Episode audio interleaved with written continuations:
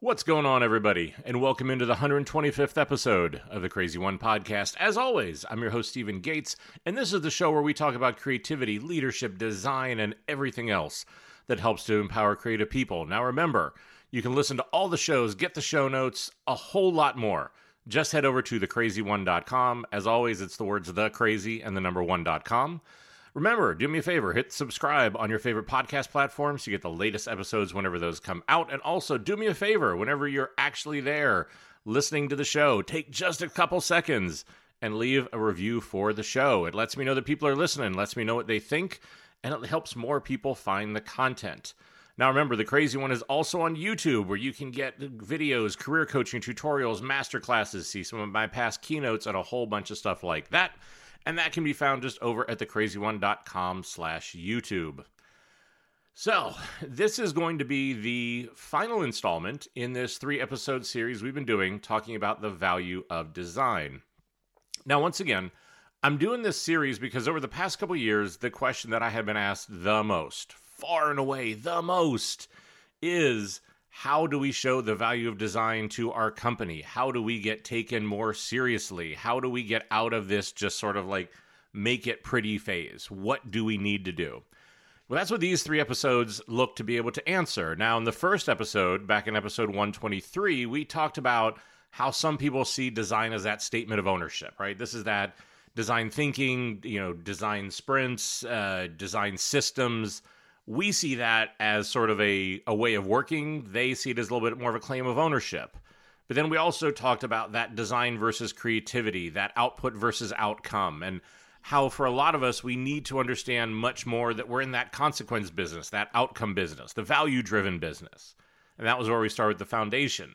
Now, in the last episode, back in episode 124, then we talked about how to create the demand for design because I think that's often the problem is if all you are doing are sort of executional type things, if you're put in an executional type role, well, then it's hard to be able to show value whenever what you're doing the company sees as a commodity. They just see it as execution. So we talked about how to create that demand through different things, like using a design methodology to bring everybody into the process, to put your customers as the source of truth, to be able to help put your team at the center of what they do and be able to em- empower them. To be able to take on new things, to work with your partners, to create things like journey maps, to create a vision for where you want your product to go, and then ultimately creating behaviors. And that's sort of what is the mindset and the social contract that you want to create for how does everybody show up. So those are sort of a lot of the basics of understanding what our relationship needs to be in creating that demand. Now, in this episode, now we're going to talk about the, the couple different ways we can do to articulate that value.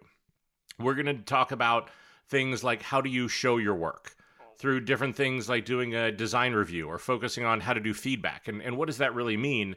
And then we're also going to talk about actually showing the impact through things like metrics and case studies and other ways of being able to do that. So, yes, we'll actually talk about what are some of the metrics you can use, but understand that's not the magic bullet. So, with that all said, right, I think let's start with just how do you sort of show your work? How do you bring people into the work? Because being able to get people involved through things like design methodology, so design thinking or a design sprint, is a really good thing to be able to do. But you often have to limit how many of those people can you get involved? You don't want the whole company involved in that. You don't want huge groups of people or other teams, right? Like you're going to have to be able to limit that number of or that level of involvement there because if it gets too big, it gets out of control. So, because of that, that sort of gives you the working team. But now, outside of that, how do I show this work? How do I get feedback? How do I create awareness? How do I get other thoughts and opinions? And to be able to do that in a way where I think that, you know, it really is important to create something that is more open, but once again, has rules around it. So there's two things I want to talk about to do that to show the work. The first is to think about and look at how do you do your design reviews? And then the other one is to really spend some time and be really deliberate in what are the structures and some of the rules you put around how do you and your team get feedback? How do you capture that feedback? How do you prioritize that feedback? And how do you act on it? Because I think in many cases, again, a lot of the value can be won or lost in these sort of moments and conversations. So let's start with design reviews. And design reviews are something that I've always really believed in. And I will say right off the top that these design reviews are often needed in organizations that are, if we're being honest, lower maturity. Meaning there's probably not great collaboration. There's probably not great communication. Maybe there's not a clear vision. Because in higher maturity teams, these aren't necessary. They, they honestly just become obsolete because the teams are actually going through, they're communicating, they're working together. You don't need these sort of moments and rituals to bring everybody together because a lot of what you're trying to solve for has been fixed. But the design reviews that I've done, because a lot of the teams I've been a part of have been in this sort of growing phase, this has been a weekly meeting where we come together to be able to look at work. Now, when teams come into this meeting, it has been defined by our process. So, in the process, there are certain stages, certain milestones whenever they get the initial brief, whenever they get their initial concept, whenever they have their their wireframes or they have their designs. There are set moments when they need to come to this meeting. Just because the meeting happens every week does not mean the teams need to come every week because that it would sort of be chaos. It would create too much feedback. It wouldn't let the teams focus. And so that's not the point of what that is. But what this is, is that it's a meeting that's really meant to change the perception of design. And again, how you focus on the output of what comes out of this process, but more than anything, focus on the outcome. Now, whenever there's this meeting, there's a few really important things that need to happen. One, was that whenever this happened, I would always have leadership from design, engineering, and product there. Because what I wanted the teams to know was that this was sort of their one stop shop to be able to get leadership from all those teams, to be able to get everybody together, to have one place where there's one meeting, especially in our FOMO remote meeting culture where so many of us get left out. That that's often what happens in some of these lower maturity teams is that there's tons and tons and tons of meetings trying because people are le- being left out. What if they need to see something? So and so didn't see it, and then you know feedback from the product you know contradicts with feedback from engineering, and then that's another meeting to work that out. Well, this is meant to put everybody same place, same time to be able to work through that. And this meeting has rules, and some of them may not initially be popular. Like one of the rules is I'll go out and I'll work with teams in product and engineering to say that leadership has to attend this meeting. This is not an optional meeting. And at the same time, we understand other things come up. People go on vacation, right? Like stuff like that happens. But if you're not going to be able to be there, you have to send a delegate. The work will continue, the meeting will continue, whether you're there or not. And if you and your team choose not to show up, if you choose to not to attend or engage or not to send a delegate, then again, everybody else is going to make that decision and the work is going to keep going forward. That can be an almost blasphemous, catastrophic statement to be able to work like that. But one of the big things why I want to be able to do this is that, again, if we are all partners and we are all equals, then we all need to show up as equals. But like I said, this is to come together. Now, whenever the teams come in, a few things happen here. One, the purpose of this meeting is not to make decisions, and that will often require, again, a lot of discipline. The purpose of this meeting is to create awareness across the organization to what work is going on, to help other teams see what is going on, to be able to, again, get visibility into this. So, because in many cases, a lot of the teams are so separated, they have no idea what's going on, or that maybe we're solving the same problem in different ways. We're here to get feedback we're here to remove barriers and we're here to resolve any conflicts. So let's talk about each one of those. Feedback means that whenever the team comes in, there's a slide that they put up that lets everybody know what is the stage of the process they're in, what sort of feedback are they looking for, and then again, you know, what is the due date, the delivery, the next milestone. Now, in a minute or two, we will talk more about feedback, how to capture it, all of those sort of things, right? That that'll be the next thing we talk about. So I'm going to put a pin in that just for a second. Now, resolve conflicts and problems. Most of the time, if we're being honest, this usually occurs because there's a sentence that often starts with insert executive's name said. Somebody said something. Somebody, you know, wants this sort of piece of feedback. Somebody gave a piece of feedback out of order. Somebody did something and we're confused. We don't know how to act on it. There's a blocker, there's a problem. So great. Now we have everybody in the room. That person can explain themselves. We can resolve whatever that is. We can remove the blocker so that that team can keep getting moving forward. Now, again, this could be resources, it could be timing, it could be a whole number of things. But again, it's just to be able to figure out what is the blocker and then assign somebody to remove it. And then the last thing can be if there's a conflict. So again, are they getting conflicting direction? They're not sure what to do. This is what we're there to resolve. And so whenever everybody does this, what we're doing is we're also going to use time as a focusing agent. So whenever the team comes in, you'll get usually somewhere between 15 to 20 minutes, never more than 20 minutes because again, if you have multiple teams, if you have a lot of work, this can turn into a two or three hour meeting fairly quickly. And again, we want to be respectful of everybody's time. And I continue to believe time is a great focusing agent. If you give people 15 minutes to present, then isn't it amazing how everything you need to get done gets done if in, in 15 minutes? And if you give them an hour, same conversation will take an hour. But that's the thing. You want to be able to come in. So again, you're going to say, This is the sort of feedback I'm looking for. You have a time box to be able to present in. Now, the other part of this is that this is not about creating presentationware and deckware and parades. That whenever the teams come in, you show the work, right? You're you're not showing decks. You're not showing. You're showing the actual work. So if it's research, show the research. If it's design, show the Figma file, right? Like, yes, it doesn't mean that occasionally a deck doesn't need to get presented or created for something, but this is not about the pomp and circumstance of presenting to executives. This is not about creating more overhead and more weight for the teams to have to deal with. You come in with the work, you show the work. And like I said, then once we do that, this is to be able to get the feedback, to fix misalignments, to remove blockers. And again, I think that's the whole point of it. And then you get that feedback. And so let's take a minute then to actually look at feedback. Because I think that people definitely see the value of design, or honestly will consistently tear down the value of design in the way they give feedback, in the way they think about feedback.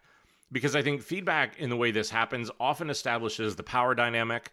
It often establishes the way you work with each other. It establishes a tone.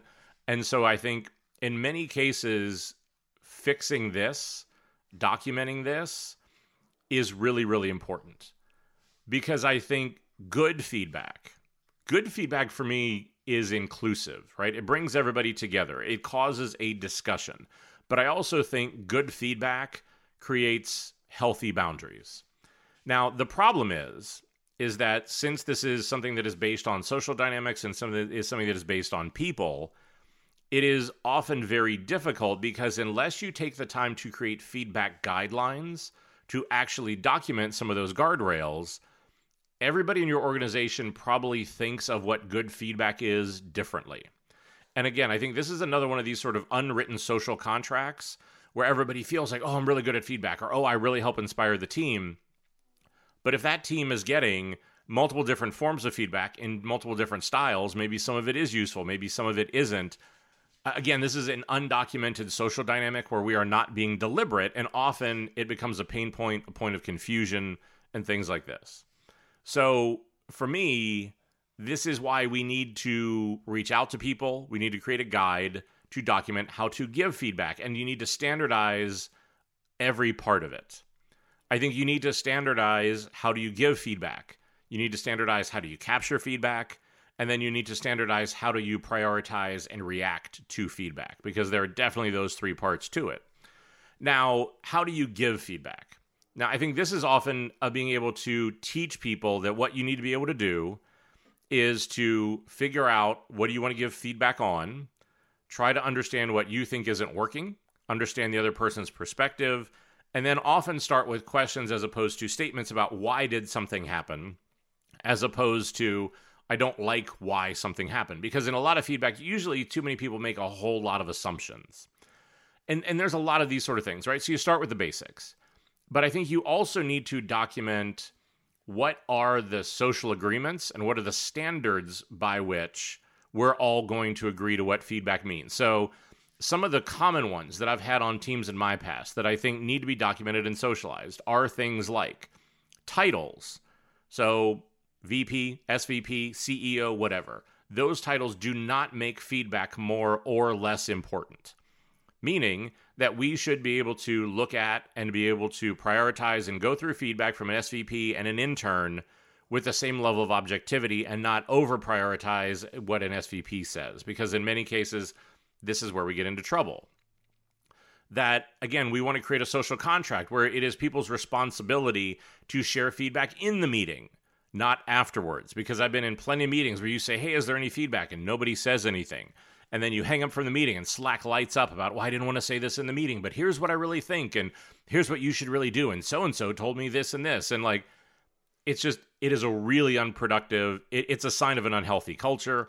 It's a sign of an unhealthy, you know, interpersonal dynamic. But again, it also is then what do I do with that? Because this feedback wasn't discussed in the open.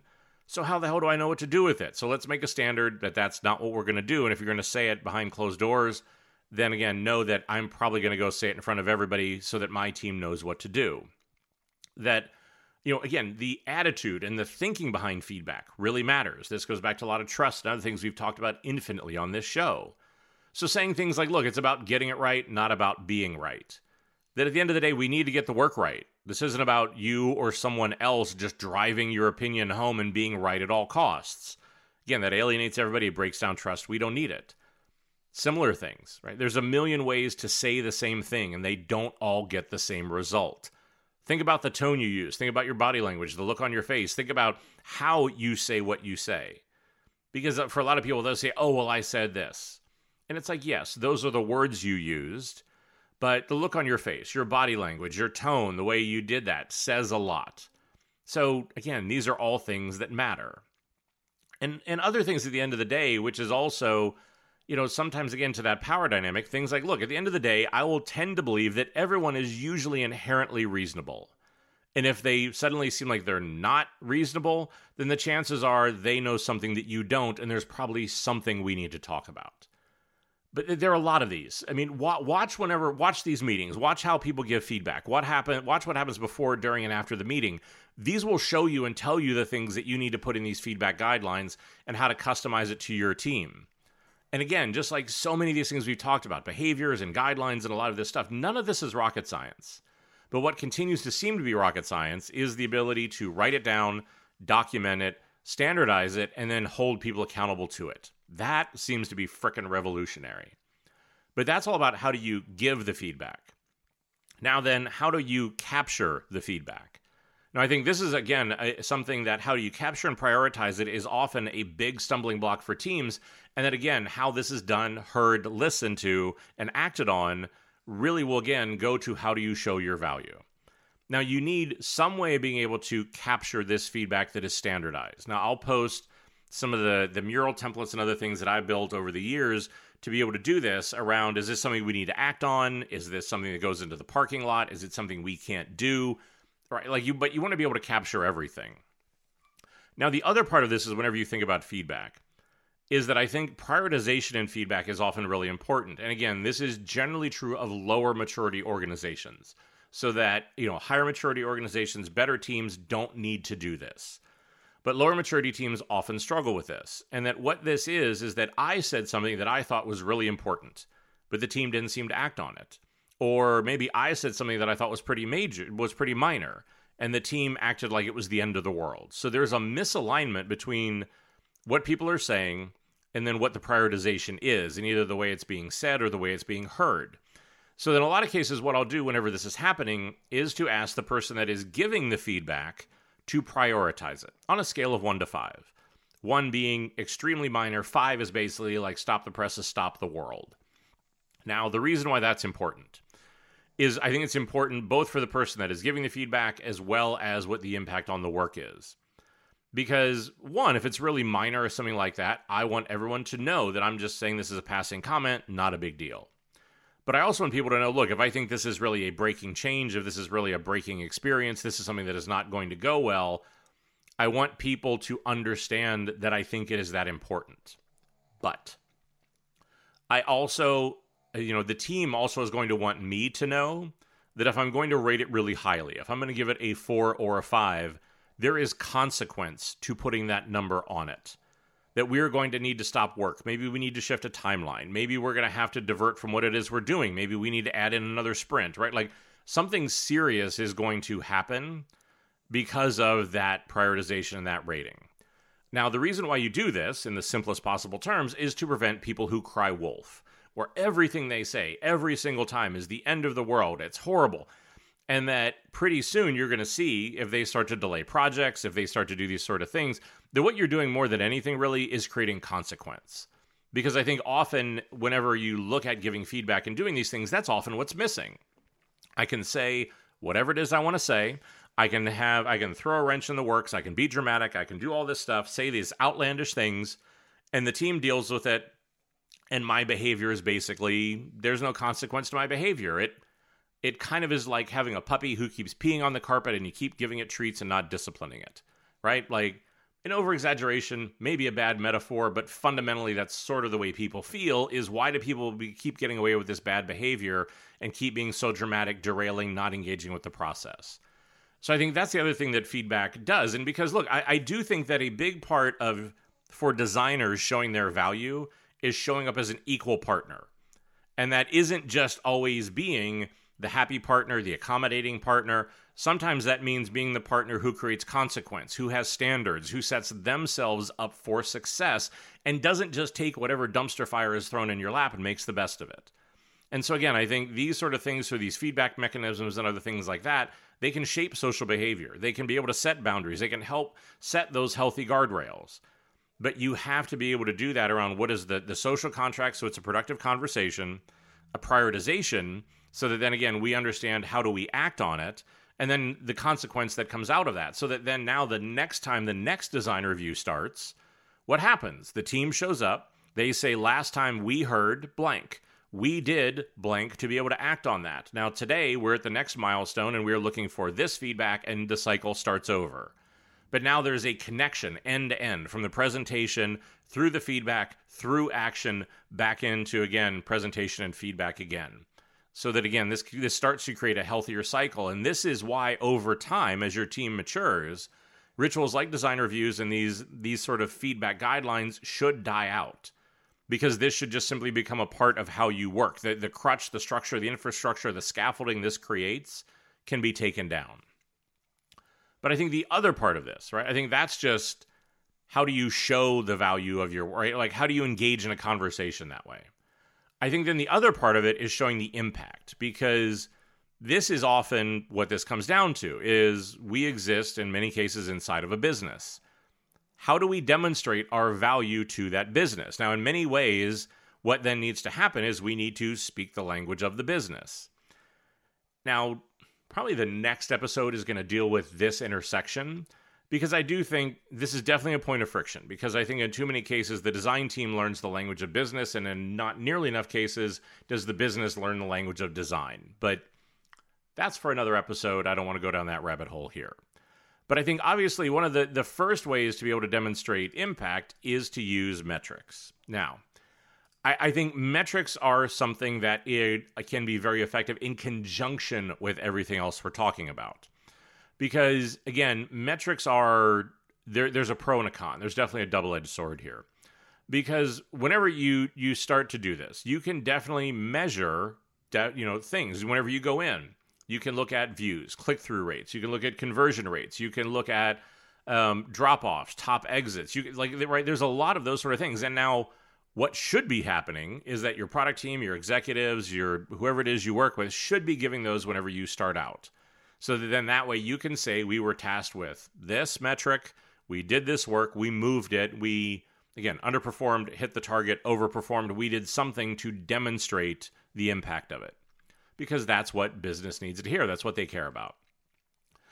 Now, what I would say is, again, what those are are going to vary by your business. You can always find them. There's a lot of very standard ones to be able to do it. But I, I do think that getting your team to become more grounded in metrics, more grounded in data, this is why we talked about using a design methodology and starting to do testing and prototyping because it stops the opinion war.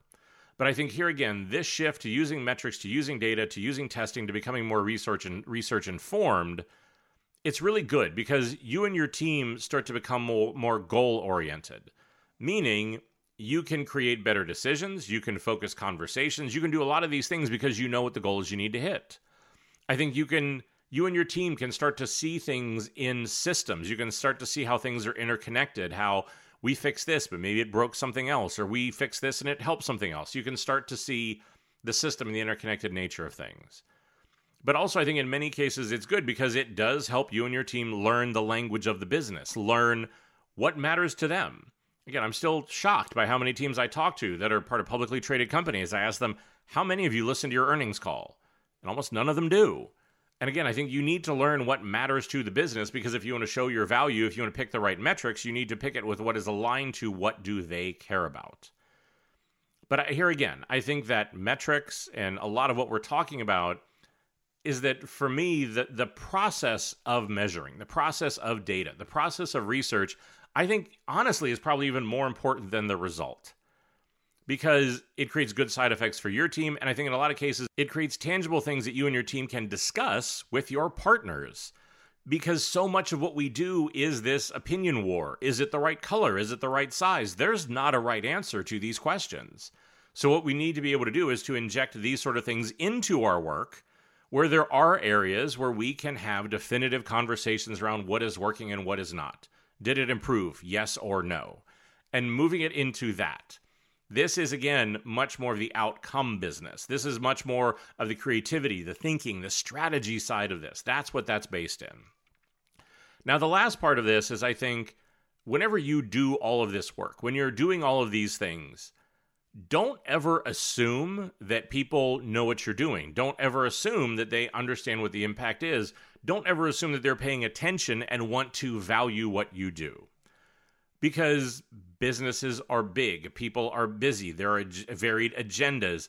So I think this is where things like case studies, road shows, videos, whatever this is, what any way that you can document your work and show everyone the value and the impact of these new ways of working, of your involvement, of design, of these sort of things. And I think that makes such a major difference is to go out and regularly, regularly tell these stories. Tell the stories of success. Tell the stories of your learning. Highlight partners who you are working with who are great partners. One of the best things you can do if you want to help empower your team, one of the best things you can do to drive better results is to create organizational jealousy.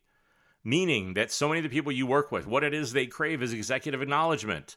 They want better results. They want this sort of stuff to be able to happen. They want people to say, wow, you're doing a great job. That's fantastic. That's really new. Pay attention to me. So if you can help them do that, then that gives them more of what they want. You are trading in the currency of the of the organization. So I think that's why you want to be able to do this. Right? Say, "Hey, we did this and it worked really well. Hey, we did this and it didn't work, but here's what we're doing about it. Here's the way we're evolving it. Here's the way we're taking on. So whether that's in, I don't care if it's in a newsletter, I don't care if it's in a video, I don't care if it's in all hands, I don't know if you do care if you do a lunch and learn, right? Like find a way. Give away free food, do something to get people to come and listen to what's going on with this. And I think that is the sort of thing that can make such a big difference. Now, the last part of this is you may be sitting here and saying, Steve, like this all sounds great, but I don't know where to start. I don't know what to do. They won't let me in. They're not going to let me make these changes. And so here's the last secret that I'm going to share with you today. Is that if you're if you're sitting there and you're thinking that, you're saying, "Look, I don't know what to do. I don't know where to start. What do I do? Nobody wants to work with me. They're they're all too set in their ways." The trick that I've definitely learned over the years is to go out and start doing this work, start making these changes on a piece of work nobody cares about.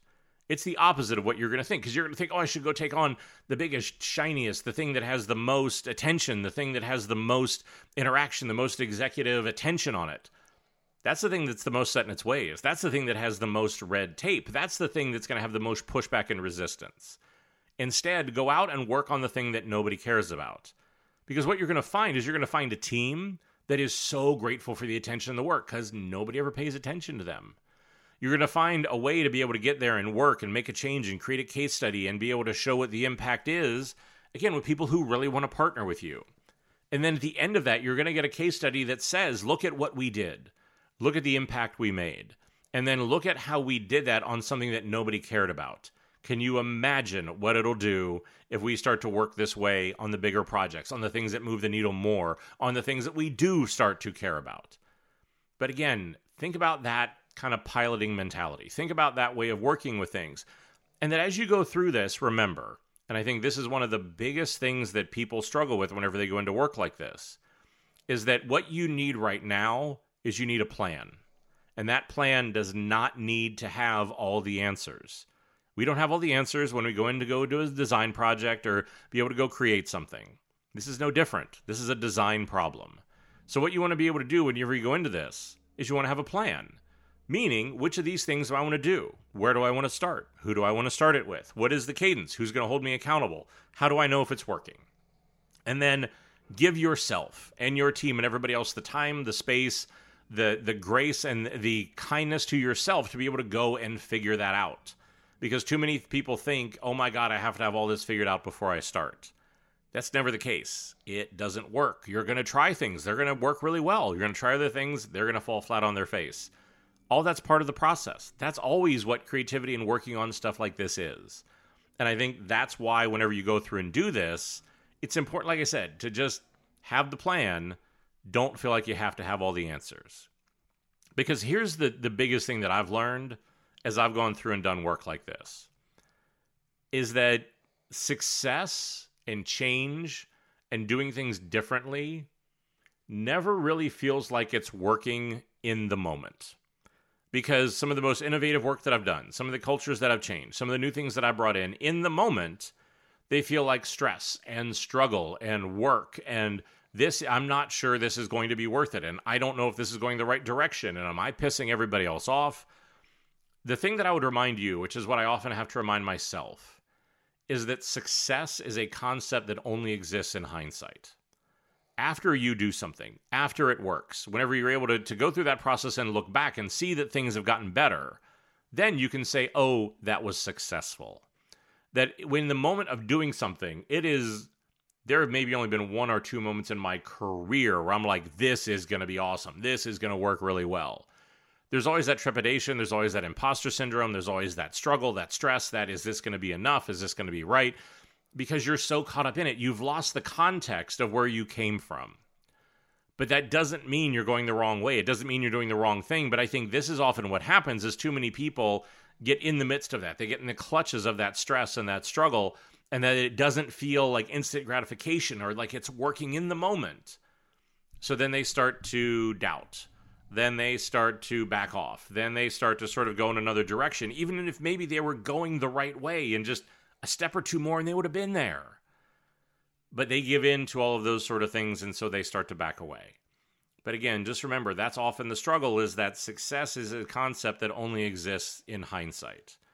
That for so much of my work, for so much of what I've done, everybody goes, "Oh, that's so great." But like nobody would look at my career in reverse and tell you it was a good idea. Nobody would tell you a lot of the approaches that I've taken to do things before I did them would be a good idea. These are things that have only been deemed as successful or deemed as a good idea now, afterwards, because they worked. And people went, Oh, I knew all along. I knew you could do it. I knew you were on the right direction. I knew that was the right track. Bullshit. No, you didn't right? You weren't encouraging. You weren't there. You didn't say anything. You were the doubting person. You wanted me to be the first one to run up the hill. And if I was the first person to get shot, like maybe wounded, not shot, but I think like, but if I was the first person to be able to go up and take that bullet, that was fine by you because you didn't want to be the person. But I think that's the thing is that whenever you're in the midst of it, it's never going to feel that way until you're on the other side of it. So just remember that and keep pushing. But I think if you take all of this as a playbook, if you take the parts and pieces, I, I don't think you can do all three of these episodes at once, right? Find the things that you think are going to start to work. Find the places where you have the allies. Find the places where you can start to make some of these changes and just start. There's never going to be a perfect moment. There's never going to be a perfect time. There's never going to be, it's, I don't know what. It's like going, for some weird, weird reason, like transformation is like vacation, right? Like there, you never look at your calendar and go, oh, look, there's two weeks with nothing to do. I should go on vacation. It's going to be the same thing here. There's never going to be a perfect time to start making these changes. The perfect time is today. The perfect time is to start tomorrow, to be able to actually start to put some of these things in place, in play, and just start. And then figure it out as you go. Make the changes, evolve and adapt, do those sort of things. And that is going to get you to move forward and to be able to get things to be better. But it is. And I think that fundamentally is how you show the value of design is that you start you value yourself you define how you want to be successful how your team needs to be successful you put these sort of healthy boundaries in these places and these structures in place to either diffuse the bad behavior or encourage the good behavior and that's what some more of us need to do is to be able to go through and model what we want right model the behavior you want put the processes in place for what you want take a stand for what that is don't just complain about what you don't behind the scenes. Go out and be a part of that change, put that plan in place, and just start. So, as always, the couple things that I've referenced in this show will be in the show notes. You can check that out at thecrazy1.com. It's the crazy plus the number one.com. That, like I said, I'll, I'll stick a couple of the mural layouts and a few of those things so you can sort of see what it looks like and what I'm talking about. Um, again, if you Want to keep the conversation going, ask more questions, stuff like that. You can follow me on social media. You can get updates, new content, ask questions. You can follow the show on either LinkedIn or Facebook, and you can follow me personally on Twitter or Instagram. Uh, everybody at Unlegal always wants me to remind you that the views here are just my own. They don't represent any of my current employers. And finally, I say it every time because I mean it every time, but thank you for your time. I know that time is truly the only real luxury any of us have. I was incredibly humbled you and has been any of it sitting here listening to me. So go out, stand up for yourself, stand up for your value and for what it is you bring. Don't let others define you and what you're worth. Be able to go and put some of this stuff in place to be able to show what that value is and show them the impact we can have. And while you're doing that, absolutely stay crazy.